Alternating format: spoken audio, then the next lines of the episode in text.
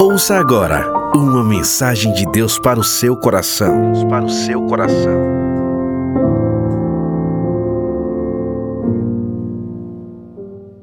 Quando o Senhor entregou o teu filho por nós, o Senhor quis dizer para nós que o teu coração pertence a nós, que o teu amor nos alcançou, alcançou a toda a humanidade. O Senhor entregou o seu filho e fez o maior gesto de amor por nós. Que nós possamos viver essa canção, que nós possamos, Deus, fazer essa oração a cada segundo do nosso viver. Que todas as células do nosso corpo possam dizer que elas pertencem ao Senhor. Os nossos átomos possam dizer que, que te amam. Tudo que temos e somos, declare o nosso amor pelo Senhor. Nós somos teus, tudo é para ti. A ti, Senhor, toda honra, toda glória, todo louvor, toda exaltação. Obrigado, Senhor, por essa manhã. Obrigado, Deus, pela vida as tuas misericórdias se renovaram sobre nós. E obrigado, Senhor, por nos alimentar, por nos nutrir com a tua presença. Fala conosco em nome de Jesus. Amém. Os irmãos podem se assentar. Saudamos os irmãos com a paz do Senhor. A todos que nos acompanham também pelas mídias sociais. Que o Senhor o abençoe, abençoe sua casa, a sua família, nessa manhã abençoada de chuva, mas uma manhã bela que o Senhor fez para nós. Irmãos, nessa nessa manhã eu tenho dois pontos, duas perguntas que o Senhor me fez pensar nesses últimos dias. E eu queria partilhar com os irmãos sobre isso. Primeiro, nesse tempo de, de recolhida, a gente sabe que há esse toque, há essa, esse momento de reclusão. E eu me lembro de um famoso pensador, filósofo, dizendo que na Alemanha, quando havia um toque de recolher, e ele foi pego pelos guardas, transitando em uma praça, e os guardas pararam, perguntaram: Senhor, por favor, identificação. Precisamos saber quem é o Senhor. Precisamos também saber de onde o Senhor vem. E preciso saber para onde o Senhor está indo uma hora dessa. E ele disse: Meu caro, há 50 anos que eu tento responder essas perguntas: Quem eu sou, para onde vou e da onde vim. E também um irmão compartilhou comigo uma, uma mensagem desses palestrantes famosos. E o palestrante falando sobre propósito, ele disse: Ó, oh, Lucas, eu sei que você gosta, dá uma escutada. E eu percebi que a mensagem ali estava realmente muito boa. Ele falando sobre propósito, que você deve fazer tudo aquilo que, que você nasceu para ser, as habilidades que você tem, excelente. Ele disse: O que é que você acha? Pelos comentários, as pessoas diziam assim: Mas eu não sei do meu propósito, eu não sei o que fazer, por que, que eu começo as coisas e não termino? Eu não tenho certeza do meu futuro. Eu respondi para ele o seguinte: Antes de alguém saber o que ela vai fazer, ela precisa saber quem ela é. Se você não souber quem você é, você não vai saber o que você deve fazer. É por isso que talvez você conheça muita gente que começa cursos e diz assim: Eu não, não consigo terminar. Eu comecei a faculdade, mas no meio do caminho eu não sei se era isso que eu queria. Eu comecei ou eu fiz o curso, quando eu terminei, eu não me vejo nisso, eu não consigo continuar, eu não sei o que eu vou fazer da minha vida. E nesse tempo, onde de, de desafiador, onde a gente encontra desafios emocionais, é comum agora as pessoas estarem confusas, tão, tanto emocionalmente, que afeta também as suas decisões pessoais. As pessoas dizem: Eu não sei como vai ser o amanhã, eu não sei o que é que eu vou fazer. E já vi muita gente dizendo assim: Eu comecei, mas eu não sei porque eu comecei. Eu terminei, mas eu não sei se vou ser o que eu estudei. E Deus falando no meu coração, talvez falta a gente ter mais essa clareza de quem a gente é. Primeiro, você é filho de Deus. Mas a todos quantos o receberam, deu-lhes o poder de serem feitos filhos de Deus. E abra sua Bíblia em Romanos, capítulo 8. Romanos, capítulo 8.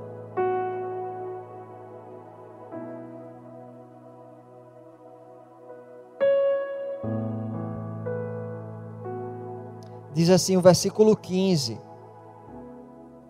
Versículo 15. Romanos capítulo 8, versículo 15. Pois vocês não receberam um espírito que os escravize para novamente temerem, mas receberam o espírito que os torna filhos por adoção, por meio do qual clamamos: Abba, Pai. O próprio Espírito testemunha ao nosso espírito que somos filhos de Deus. As outras religiões, elas não têm a capacidade, elas não têm essa propriedade. Eles não chamam o Deus deles de paz. Isso difere o cristianismo de tudo. Por isso que aqui não é pregado nenhuma religião. Você tem um pai. Você é um filho amado de Deus. E aqui continua no versículo 17 que diz assim: se somos filhos, então somos herdeiros, herdeiros de Deus e co-herdeiros com Cristo, se de fato participamos dos seus sofrimentos, para que também participemos da sua glória. Isso é maravilhoso, porque além de você poder chamar o seu Deus de Pai, Ele está dizendo: você é co-herdeiro com Cristo. Agora pense em quantas bênçãos eu e você temos acesso, temos direito por sermos co-herdeiros. Isso tudo para clarear quem você é. Você é um filho amado de Deus. E há uma, uma ordem de Deus para a gente. Abra sua Bíblia, Salmo 115, versículo 16. Salmo 115, versículo 16.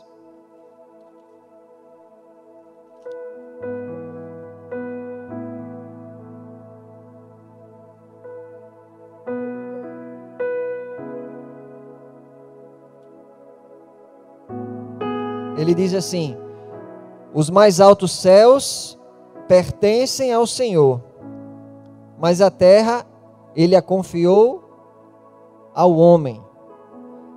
Essa passagem é confirmada, irmão, desde o início da criação.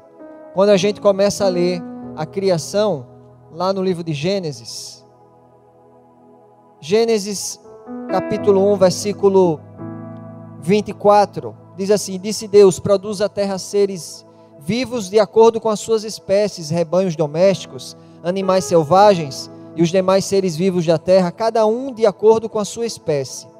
E assim foi, Deus fez os animais selvagens de acordo com as suas espécies, os rebanhos domésticos de acordo com as suas espécies e os demais seres vivos da terra de acordo com as suas espécies, e Deus viu que ficou bom. Deus fez animais.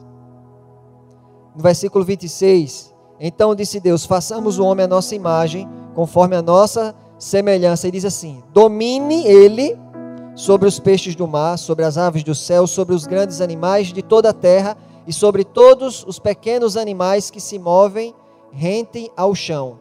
E diz assim: a imagem de Deus o criou, homem e mulher os criou. Por isso, quando você for estudar ciências, quando seu filho for para a aula de biologia, que dissesse nós somos animais racionais, ensine a ele que você não é um animal, porque você é a imagem e semelhança de Deus. Deus não é um animal. Os animais foram criados até o quinto dia, mas no sexto dia, Deus fez o homem, a imagem e semelhança dele.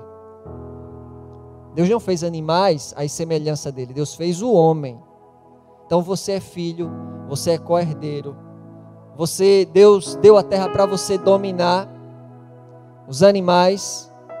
Então você ensina isso ao seu filho quando alguém diz: "Ah, tem os animais racionais, os animais irracionais". Não, meu filho, você não é um animal. Você é imagem e semelhança de Deus.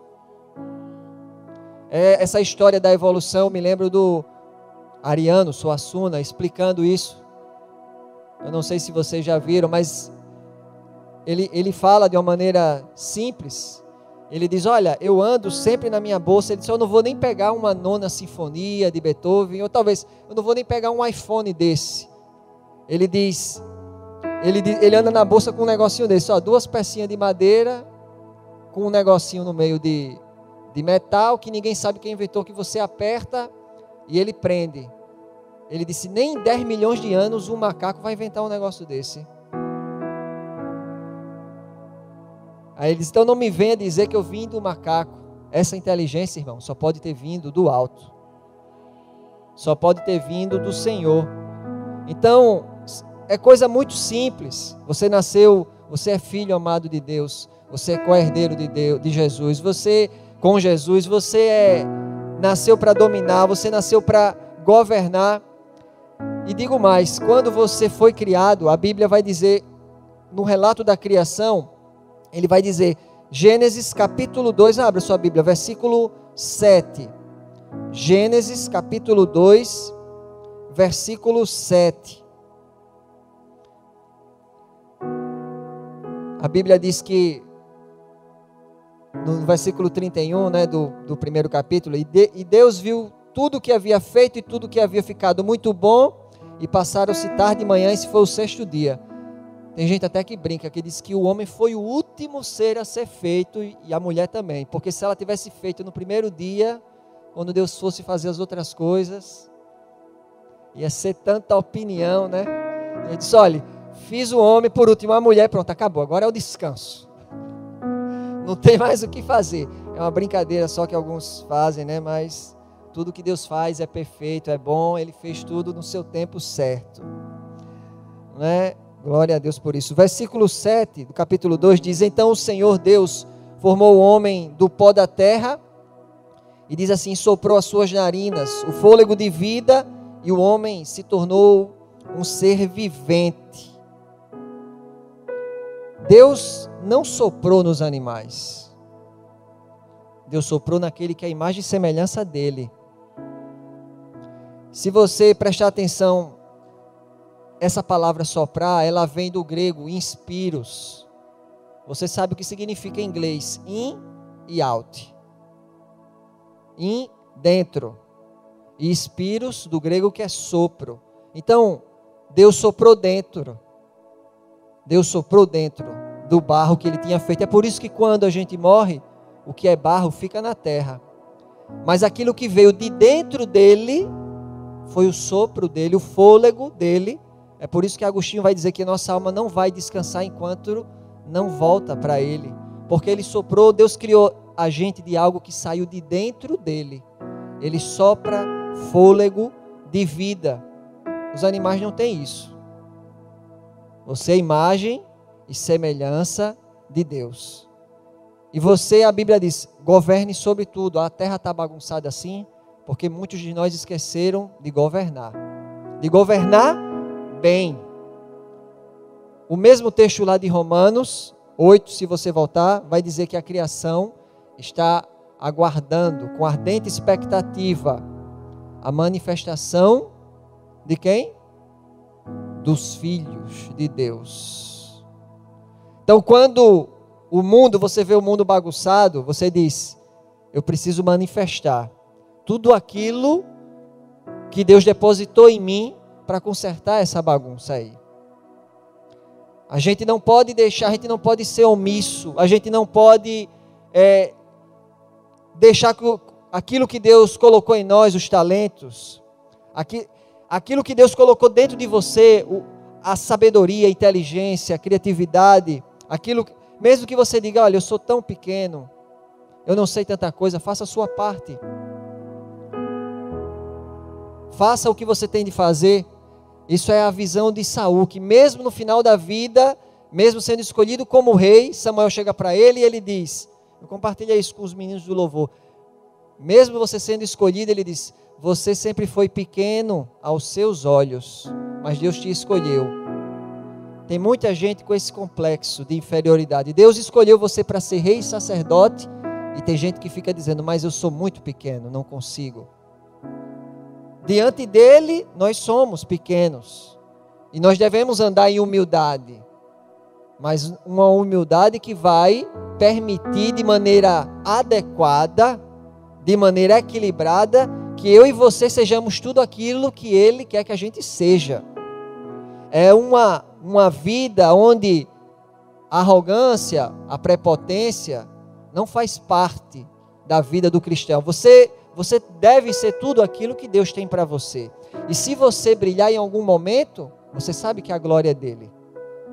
Porque ele disse isso: assim também brilhe a vossa luz diante dos homens, para que vejam as vossas boas obras e glorifiquem o vosso Pai que está nos céus. Mateus 5,16, palavras de Jesus no Sermão do Monte. E é tempo da gente brilhar, mas para você brilhar, você precisa saber quem você é. Você precisa ter esse senso de identidade e de, de propósito muito claro na sua vida. E nesse tempo as pessoas parecem que estão ficando cada vez mais confusas com aquilo que elas têm que fazer. O medo parece que está apavorando a muitos. Lembre-se que as portas do inferno não prevalecerão contra a igreja do Senhor. É a igreja que está avançando. Mesmo com muitas igrejas fechadas e que a gente respeita, o tempo ou o feeling de cada um, a direção, a igreja que está permanecendo aberta e fazendo todas as suas atividades. As pessoas estão sendo salvas via internet, via YouTube. Teve gravação, teve gravação, tem EBD, tem EBD, tem vigília, tem oração, tem culto, tem live. A igreja não se acovarda. Você, irmão, tem que ser tão perigoso para o inferno que quem tem pesadelos é o diabo com você. Muitas vezes a gente tem passado, a gente compartilha aqui algumas lutas, um tempo de batalhas espirituais. E às vezes o diabo tem se levantado de maneira furiosa. Mas ele levanta e ele vai, vai levantar oposição justamente porque há um povo que está andando na contramão do inferno.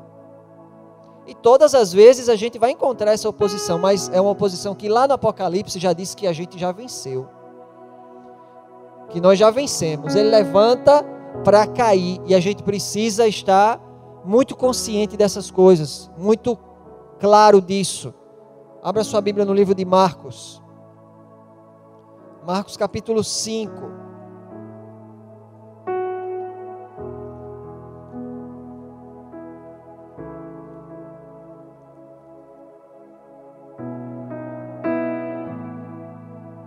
Marcos capítulo 5. Jesus estava indo para a casa de Jairo. Vou ler o versículo 35. Diz assim: Marcos 5,35. Enquanto Jesus ainda estava falando, chegaram algumas pessoas da casa de Jairo, o dirigente da sinagoga, e disse assim: Sua filha morreu. Disseram eles: Não precisa mais incomodar o mestre. Não fazendo caso do que eles disseram, Jesus disse ao dirigente da sinagoga: não tenha medo, tão somente creia. E não deixou ninguém segui-lo, senão Pedro, Tiago e João, irmão de Tiago. Quando chegaram à casa do dirigente da sinagoga, Jesus viu um alvoroço, com gente chorando e se lamentando em alta voz. Então entrou e lhes disse: Por que todo este alvoroço e lamento? A criança não está morta, mas dorme. Mas todos começaram a rir de Jesus. Ele, porém, ordenou que eles saíssem, tomou consigo o pai e a mãe da criança e os discípulos que estavam com ele e entrou onde se encontrava a criança. Tomou-a pela mão e lhe disse: Talita cumi, que significa menina. Eu lhe ordeno, levante-se. Imediatamente a menina, que tinha 12 anos de idade, levantou-se e começou a andar. Isso os deixou atônitos. Ele deu ordens expressas para que não dissessem nada a ninguém e mandou que eles dessem a ela alguma coisa para comer. Irmãos, a primeira coisa é sobre a nossa identidade. E a segunda coisa que eu queria partilhar está nesse texto, que tem a ver com o ambiente, tem a ver com a atmosfera que nós estamos, que nós somos responsáveis. Você observa que Jesus estava em caminhão, em caminho à direção da casa de Jairo e as notícias ruins chegaram. Mas Jairo tinha uma palavra de Jesus. E o nosso tempo é assim: as pessoas vêm com palavras, com discursos. Você liga um meio de comunicação e se você não tomar cuidado, você vai ouvir palavras de morte. Olha, não adianta mais. O mundo acabou. Não adianta mais. O negócio está fora de controle. Não adianta mais. Agora, é salve-se quem puder. Não adianta mais, mas Jesus, como sempre, vai nos dizer, ainda que eles estejam incomodando, Jesus vai dizer para mim e para você: não tenha medo. Creia. Não tenha medo. Tão somente creia. Jesus vai dizer: vamos continuar caminhando. E o mais interessante é que Jesus controla o seu ambiente. Ele diz: Olha, eu só quero os pais, Pedro, Tiago e João comigo. Quando Jesus vai ao quarto da menina, ele leva pessoas seletas. Porque as pessoas que estavam na casa estavam cho chorando e estavam zombando da palavra de Deus, da palavra de Jesus. E nessa manhã eu quero dizer, talvez tem pessoas que você leva até a sua sala. Mas tem amigos, pessoas que você pode levar a cômodos mais íntimos da sua vida. E você tem que saber quem são. Tem pessoas que na sua sala vai chorar da sua desgraça e vai rir das palavras de Jesus. E tem pessoas que podem caminhar com você crendo em tudo que Deus e que Jesus falou para você. E você deve controlar esse ambiente, você deve discernir esse ambiente, porque é uma tarefa sua, de governo seu. Então preste muita atenção nas palavras que você está ouvindo a cada manhã. O salmo vai dizer: Antes medita de dia e de noite, no Jornal Nacional, é? Antes medita de dia e de noite no portal ABC. Antes medita de dia e de noite na palavra do Senhor. Josué também vai dizer a mesma coisa: não te apartes das palavras, não te aparte desse livro. Esse ambiente de milagres que Jesus está ali, disse: olha, estão chorando porque eles não entendem. O homem natural, ele não entende as coisas do espírito.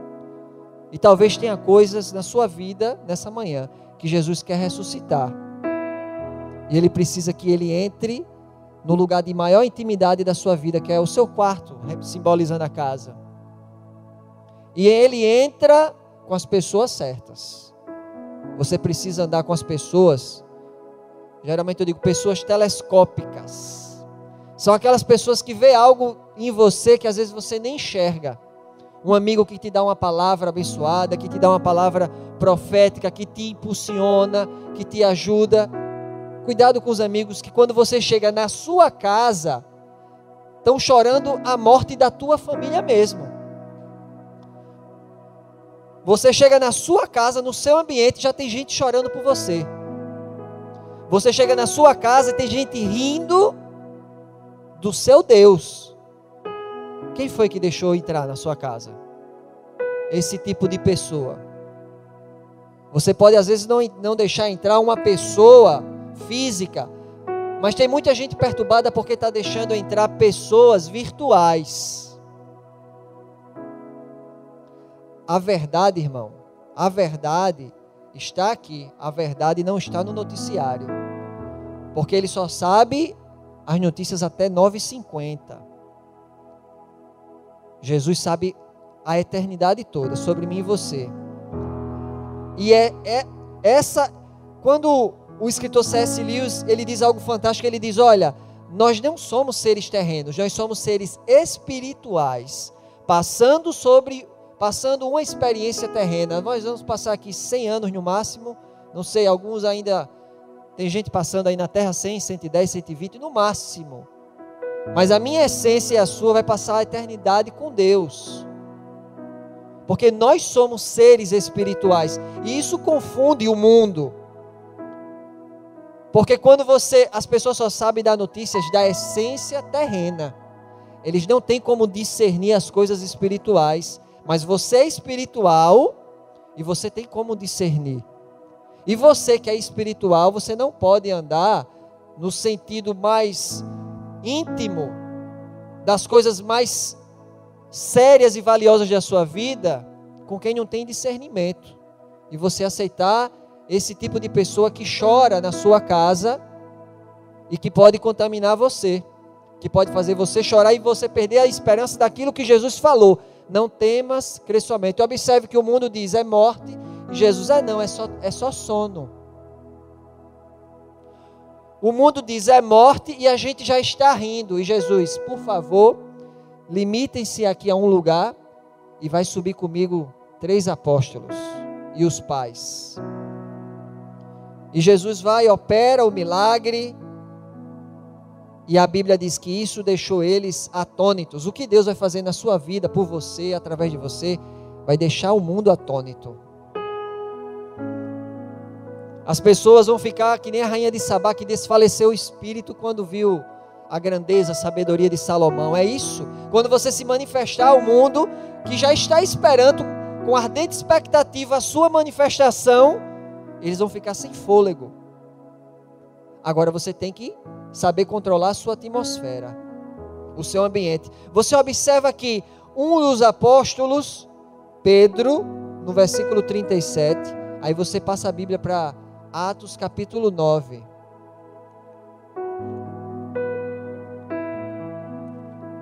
Atos capítulo 9.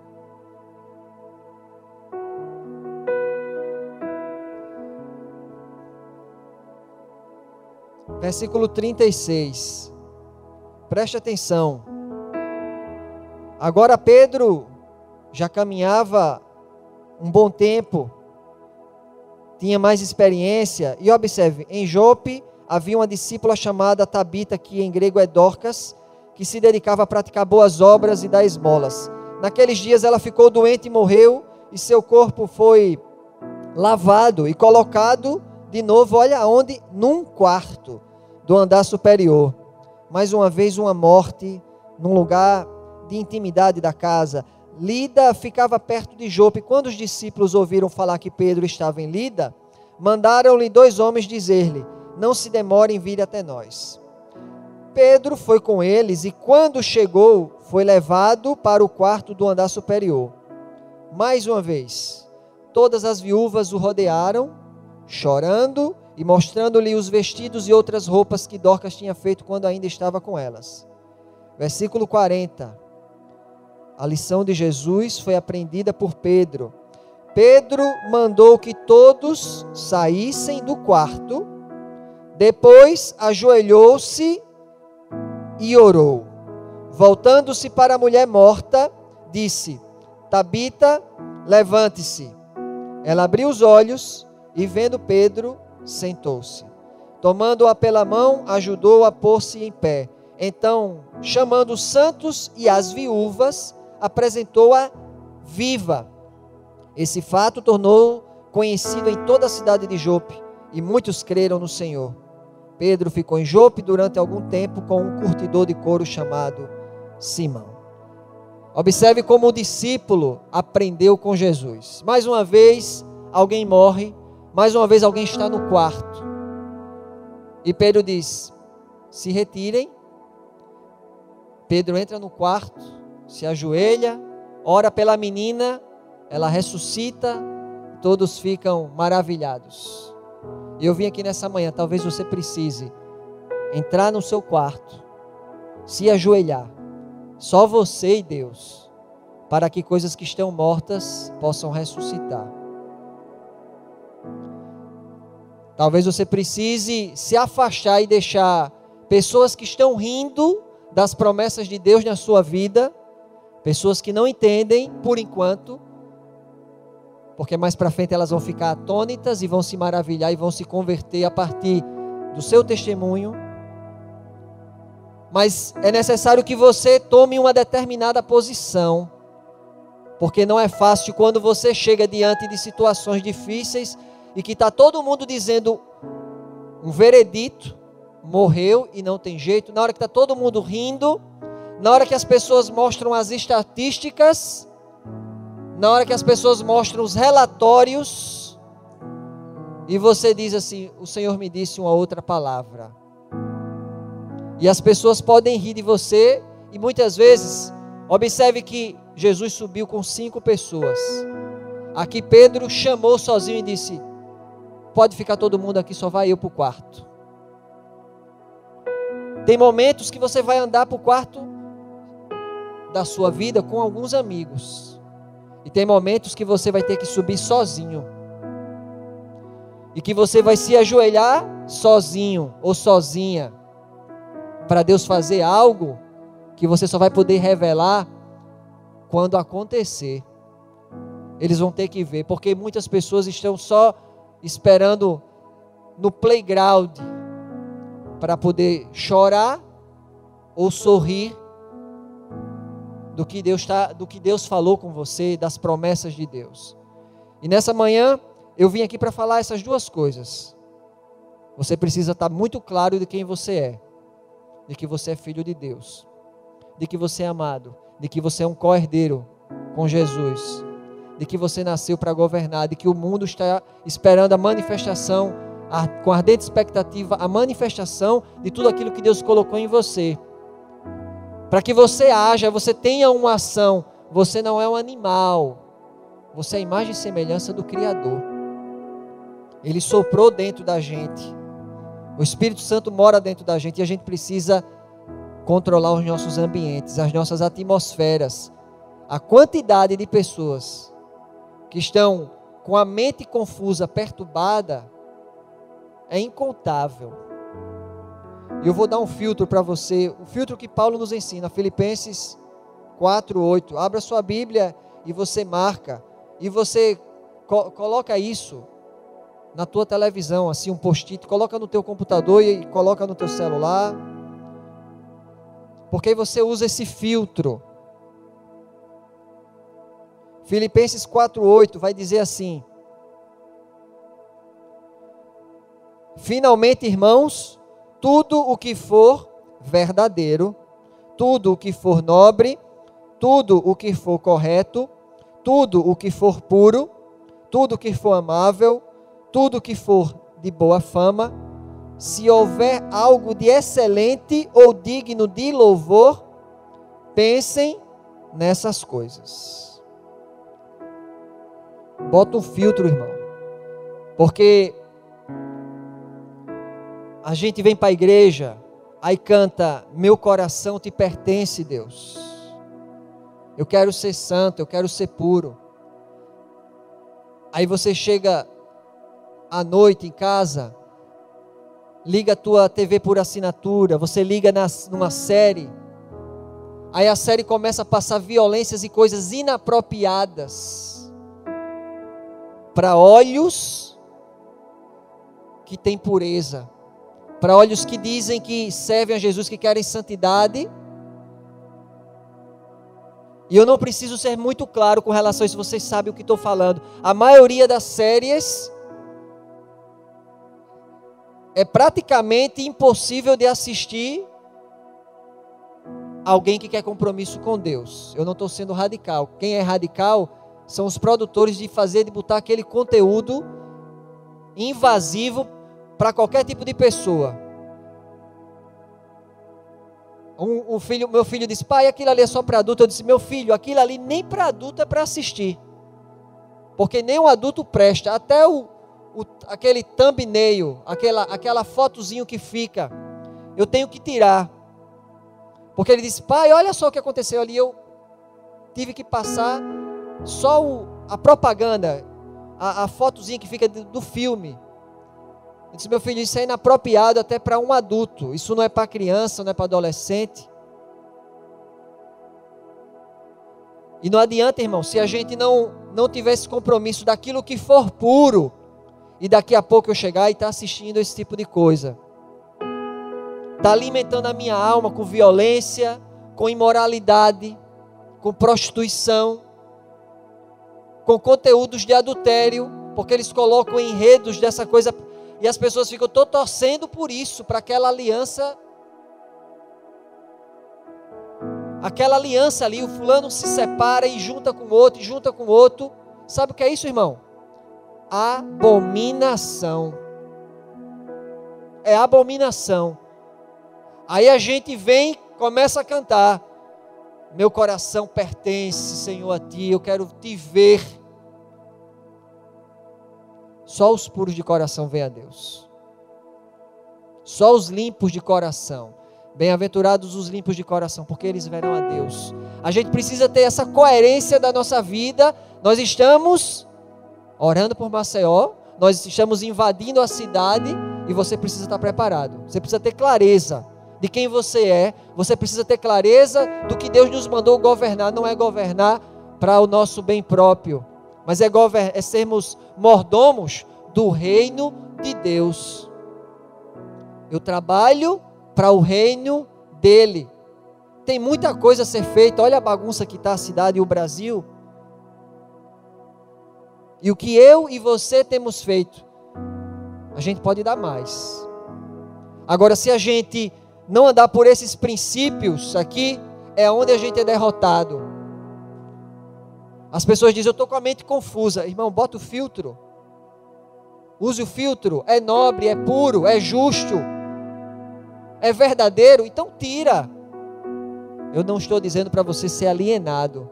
Porque muito pelo contrário, a teologia tem que ser feita com a Bíblia e o jornal do dia, como já disse os famosos teólogos aí. Eu tenho que saber o que está acontecendo no mundo. Mas eu tenho que saber o que está acontecendo no céu também. Eu tenho que saber o que Deus está dizendo para a terra. Eu tenho que saber o que Deus está dizendo para a minha cidade. Eu tenho que saber o que Deus está dizendo para a minha igreja. Eu tenho que saber o que Deus está dizendo para mim. Eu tenho que saber o que Deus está dizendo para eu fazer.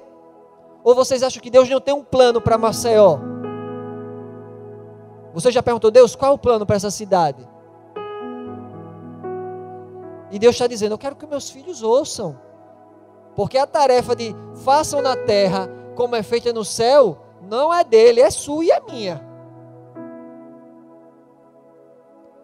Deus vai derramar o poder dele, a instrução dele, a sabedoria, mas quem tem que fazer a nossa parte de governo sou eu e você. E muita gente tem sido derrotado nisso. Pelos ambientes e atmosferas que não são controlados. E o último texto que eu vou ler, a equipe de louvor pode subir, Isaías, abra sua Bíblia, Isaías 60 e 1. Isaías 61 e eu encerro.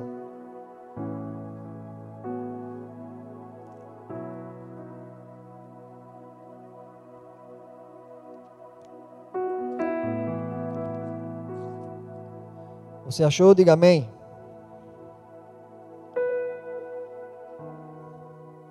O Espírito do Soberano, o Senhor, você vai ler na primeira pessoa, viu? Está sobre mim. E você vai dizer: Está sobre mim.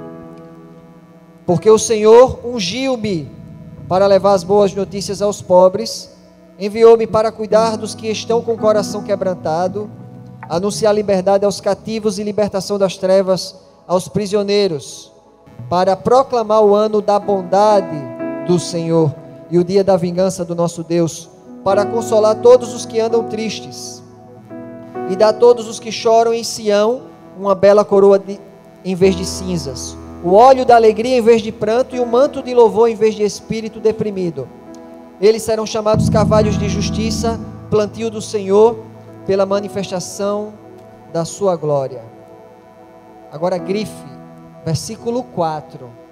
E leia todas as vezes que você puder essa palavra profética para nossa casa, nossa família, para essa cidade. Eu e você, eles reconstruirão as velhas ruínas e restaurarão os antigos escombros, renovarão as cidades arruinadas que têm sido devastadas de geração em geração. Tem ruínas, irmãos, para a gente reconstruir. Tem escombros que precisamos restaurar. E cidades, a nossa Alagoas, que foram arruinadas, que foram devastadas de geração após geração. Mas eu quero te dizer que parou nessa geração e que agora é o momento da igreja se levantar e agora ela vai ser renovada. Está aqui. Renovarão as cidades arruinadas. Isso aqui está tá no meu quarto. Essa palavra profética eu passo por ela todos os dias, várias vezes, porque eu creio nisso. São 104 municípios, Alagoas, é isso? 102. 102 municípios. Deus, essas cidades que foram devastadas, não interessa se pela política, corrupção, roubalheira, o que for. Eu digo, essa é a nossa missão. Vamos reconstruir. E como o nosso pastor falou ontem, não podemos construir o nosso ministério sobre os escombros da nossa família. A primeira coisa é reconstruir, é renovar dentro da nossa casa. É por isso que eu falei que às vezes você precisa subir dentro do seu quarto sozinho, porque tem coisas mortas que você precisa começar lá. É dentro de casa, dentro do, do seu lugar mais íntimo. Talvez você precise fazer com os amigos, conversar, pedir oração. Talvez você precise fazer isso sozinho, é você e Deus. Mas Deus vai ressuscitar o que está morto na sua vida. E a partir daí você pode descer e falar para o mundo, porque o mundo vai ficar atônito com o que Deus vai fazer nas nossas vidas. Amém. Siga IBK nas redes sociais, no YouTube, IBK Maceió, no Facebook, Cononia Maceió, no Instagram, arroba IBK Maceió. E fique por dentro de todas as novidades.